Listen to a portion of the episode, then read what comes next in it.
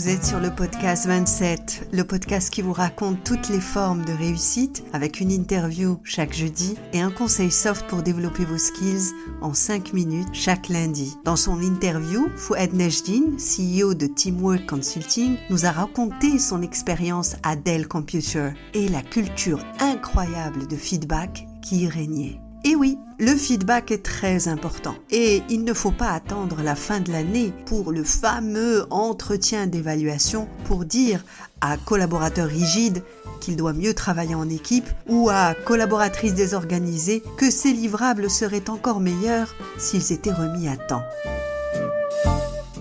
Une culture de feedback régulière permet de garder un bon alignement entre ce qui est attendu, la vision de votre entreprise et ce que votre équipe fait au quotidien. C'est pourquoi il s'agit d'instaurer cette culture rapidement pour qu'elle finisse par entrer dans l'ADN de votre entreprise et qu'elle devienne un simple exercice banal sans trop d'émotions négatives l'émotion, vous pourrez bien sûr lui faire une place quand il s'agira de faire un feedback positif et surtout le faire à chaque fois qu'il est justifié, car le feedback positif est à consommer sans modération. Mais, mais il vous arrivera aussi à faire d'autres feedbacks, beaucoup moins agréables pour vous et pour la personne concernée. Vous savez, ce feedback sur une erreur commise, une qualité qui n'est pas au rendez-vous ou des retards sur des livrables. Et dans ce cas-là, il y a deux teams. La team 1 qui se dit qu'elle préfère avoir la paix et laisser la personne comprendre seule le problème. Ou alors, la team 2 qui est convaincue que pour progresser, un feedback honnête est indispensable. Alors, team 1 ou team 2 Allez-vous renoncer pour avoir la paix ou allez-vous vous lancer dans ce moment de vérité? Si vous faites partie de la team 2, voici quelques pistes pour vous préparer.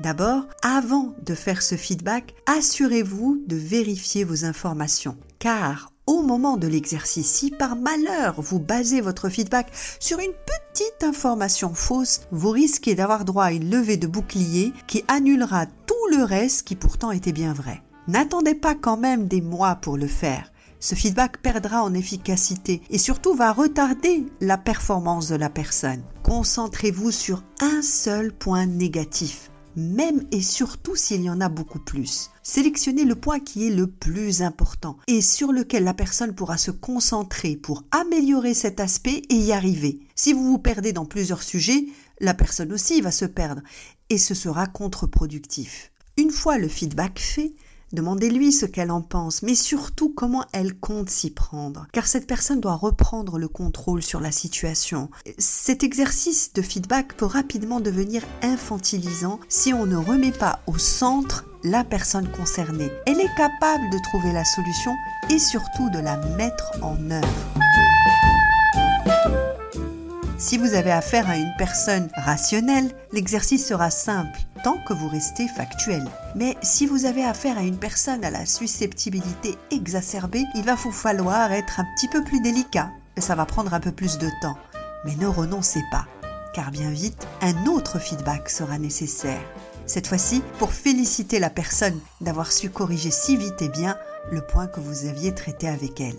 Il reste tout de même un dernier feedback encore plus précieux, celui que votre équipe vous fera, à votre demande. Car si vous avez la chance d'avoir une équipe qui est à la fois sincère et hyper compétente, ce feedback vous sera très précieux et vous aidera aussi à vous sentir moins seul.